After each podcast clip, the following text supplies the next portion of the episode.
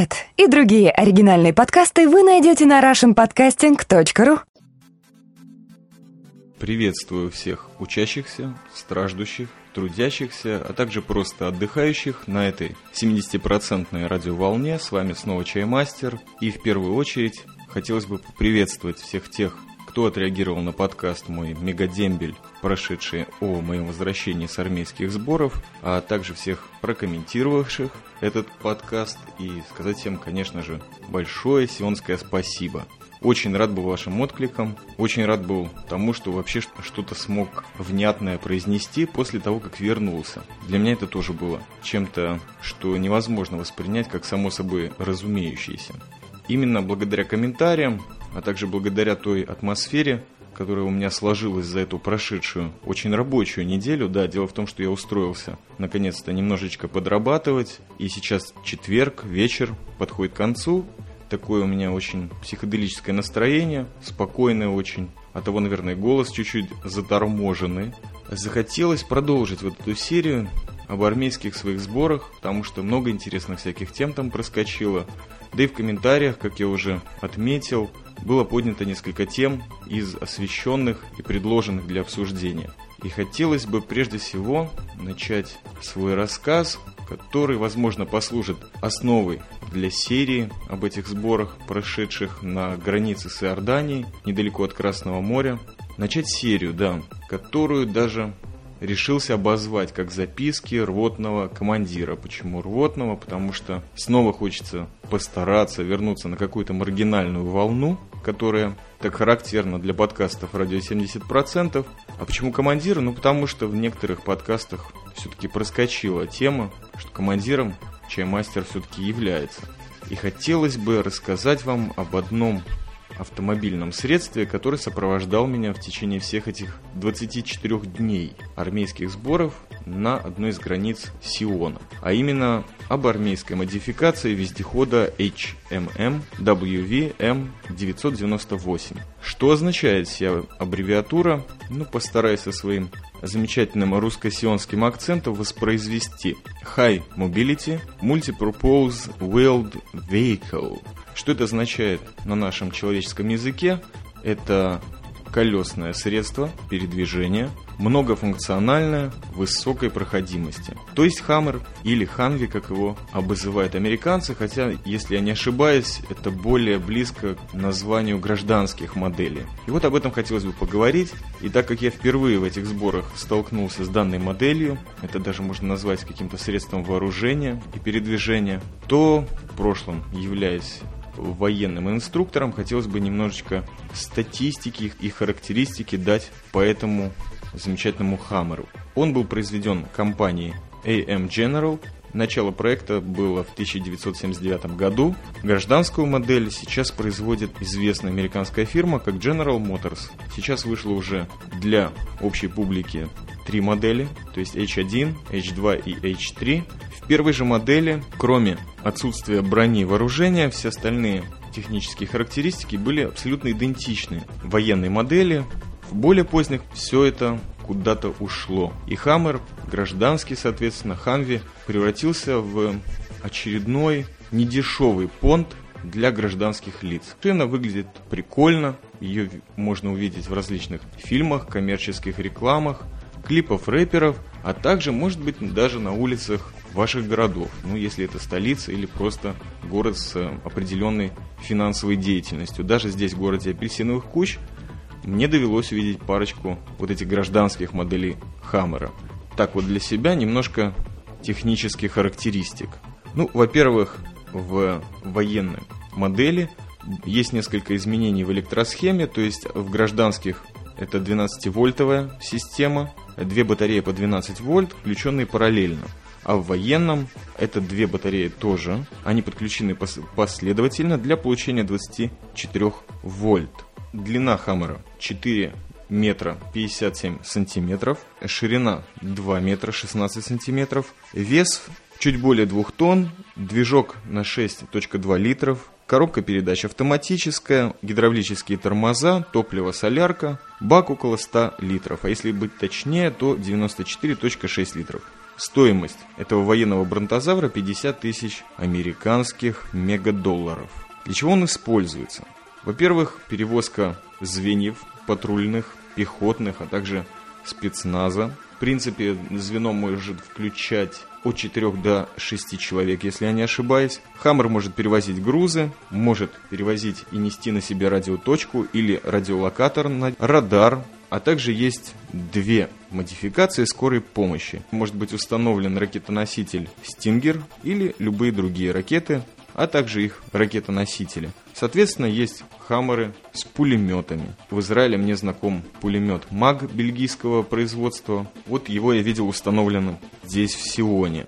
Хаммер может быть бронированным, может быть открытым, то есть без дверей, с люком на крыше, но все же стекла стоит в нем установить, потому что вот в пылевых очках все-таки очень сложно и вести, и проводить 8-10 часов патруля или наблюдения. Очень прикольная тема установлена на Хаммере в Израиле. Это своеобразный щиток или решетка на бампере этого автомобиля Бронтозавра, и на иврите он звучит так – Маген Хазирим. Дословный перевод – это щит от свиней – и действительно на границах или просто в определенных огневых и горячих точках Сиона присутствует достаточное количество диких животных, которые, особенно в ночное время, имеют такое свойство попадать под колеса Хаммера или выскакивать на тропу следопыта или просто по маршруту следования, пусть им оттолкнуть этих довольно крупных животных диких, и существует вот этот вот щиток. Также можно на бампере установить лебедку и всякие другие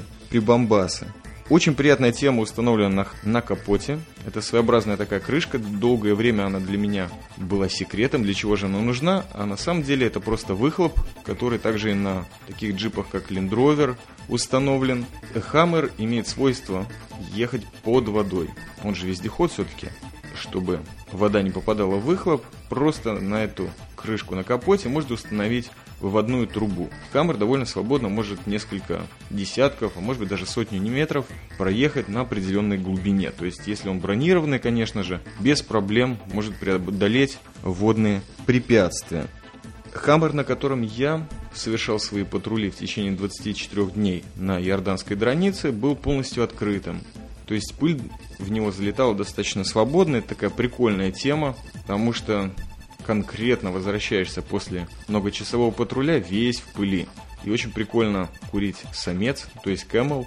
На остановках, соответственно, на ходу это как-то беспонтово очень делать. Вкус у кэмела совершенно такой пустынный. Через песок на зубах, это, конечно же, совершенно другое свойство, не другой вкус сигареты получается. Если вернуться к комментариям к предыдущему подкасту, то там очень плотно поучаствовал подкастер, видеоподкастер Ренкин, и периодически он употреблял такое выражение, как «мой хаммер», вернее, «твой хаммер» в обращении к чаймастеру. Вот по этому конкретному выражению хотелось бы внести ясность. На самом деле для меня в армии нет такого понятия, как «что-то мое». То есть даже винтовка на которую я подписываюсь в начале своей боевой деятельности, очередной, конечно же, она переходит из рук в руки. То есть до, до меня ею пользовалось энное количество бойцов Сиона. Также это касается формы, боевого обмундирования и вооружения. Ну и, соответственно, Хаммера, с которым я столкнулся впервые. И поэтому буду, наверное, точен, если скажу, что мое в армейских сборах это, наверное, только солдатский жетон на шее и два в ботинках походных и гражданский мой складной нож, который в зависимости от настроения то в левом, то в правом кармане штанов у меня находится. Все эти темы, которые можно было увидеть в фильме «Джархед» или «Морпех», котором достаточно было говорено на Арподе в определенный момент выхода этого фильма. This is my rifle. Да, то, что там было на курсе молодого снайпера, таких понятий нет. И это мне очень импонирует, как глубоко скрытому или не очень анархисту ничего твоего нет в армии.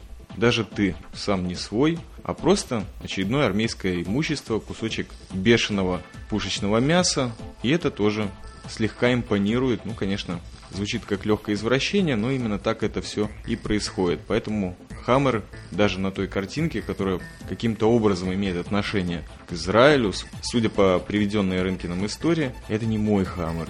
Не знаю даже, как это связать. А, на картинке изображен Хаммер с какими-то наклейками. На самом деле, очень распространенная в Израиле тема. Машины здесь достаточно плотно обклеиваются или по принадлежности какой-то фирме, или просто верующий человек за рулем, и поэтому у него различные выкрики в сторону джа присутствуют, или конкретного равина, или еще чего-нибудь. Может быть, политические какие-то стикеры. На, на хаммерах я такого не видел.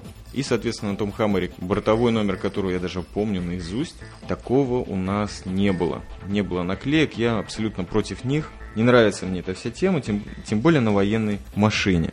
Итак, на этом я думаю, что стоит закончить глубокий экскурс технические данные этого автомобиля и немножко рассказать о той романтике, которая, по свидетельству Алекса Смита из подкаста Мархаба, все-таки присутствует до сих пор в моих подкастах и даже некоторых технических описаниях.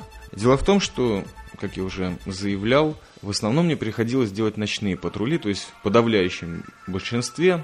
Вначале получилось 2-3 чисто для проформы сделать днем, ну а потом пошли одни ночи. И Хаммер в этом отношении именно включал меня в какое-то очень атмосферное ощущение, потому что это происходило, во-первых, ночью, во-вторых, была тишина вокруг, по большей части, в-третьих, мы никуда не торопились. Перед нами было около 8 часов патруля вдоль границы, на которой периодически был забор, вот даже так.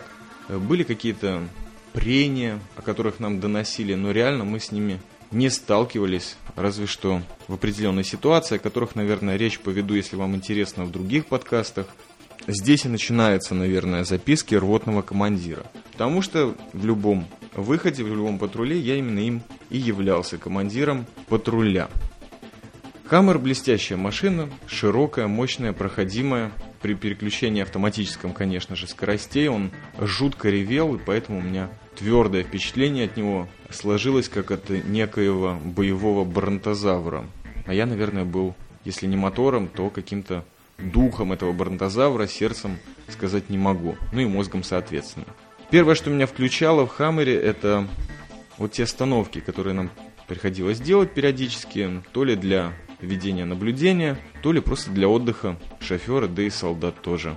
Всегда было приятно при первой же остановке залезть на капот, это самое теплое место в Хаммере.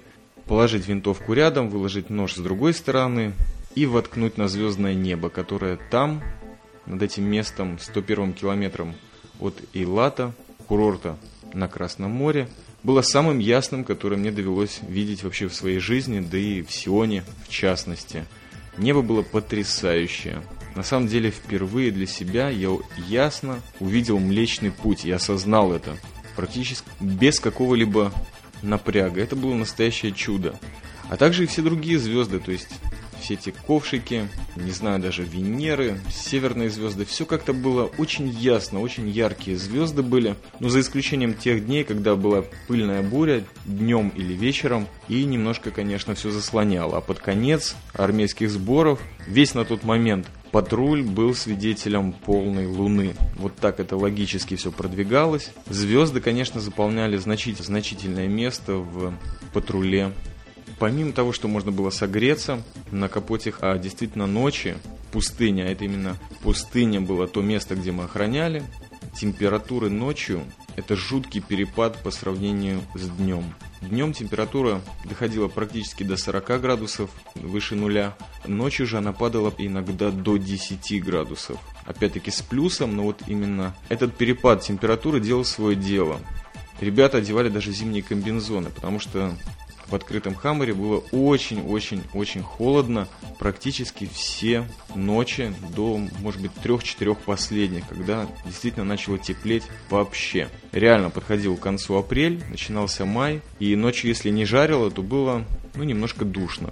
Так вот, на капоте Хаммера, помимо того, что можно было согреться, очень прекрасно можно было выпить чаю, который приготовил то там, то сям комполка, как широкий добрый жест от командования нам, ноч- ночным патрулирующим, кофейку, который зачастую готовился на газовом баллончике в наши перерывы между патрулированием, а также перцовка Немиров, Арак, Хадац, Silver Label, кстати, иорданский по своему производству, пиво Heineken, вода из фляжки, исключительно минеральная. Кстати, вода, а фляжка всех поразила. Из тех ребят даже, которые родом из бывшего Советского Союза, она была трофейная, в кавычках, настоящая советская армейская жестяная или железная. Как-то она мне приколола очень, а израильтяне в ней увидели какую-то интересную экзотическую градацию фляжки для виски. И, соответственно, меня, как человека с русского происхождения, начали подозревать в пронесении на патруль алкоголя в ней. Но все кто был со мной на постоянной основе в патруле, понимали, что именно там хранится чистейшая минеральная вода. На капоте также было приятно выкурить самца, то есть Camel, Winston, сигареты Magna, LM Light, Blue Label, LM Red Label. Nobles – это израильская продукция, а также другая продукция, которая называется Next. Marlboro Light, Time – снова израильская продукция. И, конечно же, Parliament. Как вы видите, меню было достаточно разнообразным, а также была разнообразная культурная программа во время патруля или в его перерывах.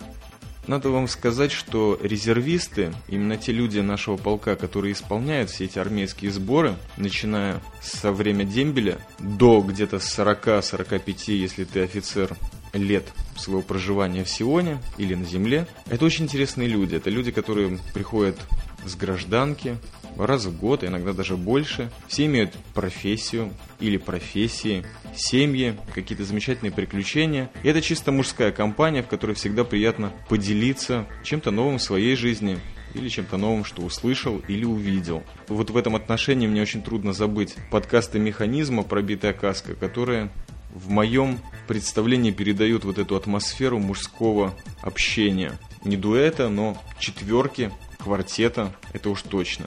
То есть разговоры были глубокие, но, наверное, это тема для отдельного подкаста о братве. Хаммерской и вообще полковой. Помимо этого, культурная программа именно для меня, для чаймастера, конечно же, составляла фауна и природа окружающая. Кусочек иорданской границы протяженностью в 35-50 километров, в зависимости от ситуации. Интересные пустынные зверьки попадались нам по дороге, и один даже попался нам, к сожалению, под колеса. Это был песчаный заяц который, попав в свет фар, как всегда, слегка был парализован, заметался. Мы решили пропустить его между колес, но, видимо, не сложилась судьба этого зайчика пустынного. Отдал он душу Джа, и, наверное, своей следующей жизни будет отдельной деталькой механизма Хаммера, или снова пустыни, например, цветком. Кстати, в пустыне все еще можно было видеть то там, то сям различные растения, которые вот еще не окончательно погибли или стухли, или были сожраны пустынными зверьми в этот месяц апрель. Первое, что я услышал, кроме пустынных зайцев, это были крики шакалов. Мы как раз стояли и наблюдали за чем-то, что должно было, наверное, происходить на этой границе. Даже захотелось погнаться за ним, но не успел догнать, потому что перед этим, конечно же, по звуку хотелось бы определить его точное направление, но я воспользовался прибором ночного видения – Задал себе направление, но не догнал. Шакал просто хотел отметить, что это и его территория, помимо Хаммера. Однажды, когда мы засели в один из перерывов и начали тупо резаться в дурака, да, даже такое случается, чтобы не заснуть, и как-то провести некоторые бесконечные часы, или даже можно назвать самые сложные, когда где-то между тремя или четырьмя часа ночи до 6 утра до рассвета. Вот режемся в карты, вдруг между нами начал бегать какой-то пустынный мышонок. То есть он заинтересовался нами, наверное, параллельно нашему рассказу. Это был один из тех патрулей, когда в чисто русскоязычную компанию попал один бразер марокканского происхождения. И все мы дружно, тщетно, конечно же, пытались объяснить э, смысл игры в дурака, а также какие-то правила. Пустынный мышонок крутился между нами, некий такой сионский Микки Маус. Но я бы его назвал просто Абрахам. В общем, он тоже хотел воткнуть дурака или просто чем-нибудь поживиться от Хаммера. Пахли мы, конечно же, посреди ночи, покруче всех пустынных зверьков и цветов, соответственно, от пыли. Естественно, что русскоязычные бразеры пытались его забомбить камешками и различными горными породами, которые находились рядом, но не попали. Ну, понятно, снайперская способность. Чем дальше в патруль, тем ниже. Кстати, вспоминается такое выражение, которое мне пришло во время возвращения из отпуска. Это чем дальше на юг, тем дороже самец. Вот это то, что я обнаружил. Чем дальше от Иерусалима или от центра страны, тем на всех этих остановках сигареты не дешевеют, это уж точно. Фауны было достаточно, попадалось нам замечательные моменты патрулирования. И, конечно же, ночь. Это блестящая атмосфера, когда просто ничего не хочется делать. Даже записывать подкасты или какие-то черновички. Соответственно, даже речь не идет о том, чтобы записать какой-то дневник. Потому что хочется просто втыкать в ночь. Да, где-то в эту границу, конечно же, исполнять какой-то свой долг, который мягко говоря, настолько сомнительный. Ну что ж, это та миссия, которая возложена на нас, ее тоже нужно выполнять. Но, конечно же, полная луна и Млечный Путь, да и вообще вот эта атмосфера того, что ты находишься где-то далеко от городских проблем, от мыслей о трудоустройстве, и все вот этой чуши, которая сопровождает именно гражданскую жизнь, это, конечно, подрывает на различные мистические мысли, да и, честно говоря, на полное отсутствие внутреннего диалога, блестящим продуктом которого и является, наверное, подкастинг. Наверное, такова специфика нашего проживания здесь, Сионе, что никакие мысли о героике или о том, что ты, чаймастер, супер-мега-герой или подкастер, едешь на одной из самых пиар раскрученных Арнольдом Шварценеггером, по-моему. Не колышет тебя все это. Просто машина, которая передвигает тебя вдоль того замечательного шоссе, которое называется шоссе Арава, и ведет она примерно от Мертвого моря до Красного моря. Занимаешься охраной тех людей, которые двигаются в сторону отпуска или возвращаются с Онова. Делаешь свое дело на тех двух, трех, четырех десятках километров, которые тебе для этого отведены. И при этом тебе удается немерено кайфовать. Конечно же, есть одна основная мысль, которая тебя всегда настигает, и не только тебя, а и всех твоих товарищей по звену или по патрулю. И это мысль, наверное, о женщинах. Но об этом, наверное, в следующем подкасте. Спасибо за то, что слушали.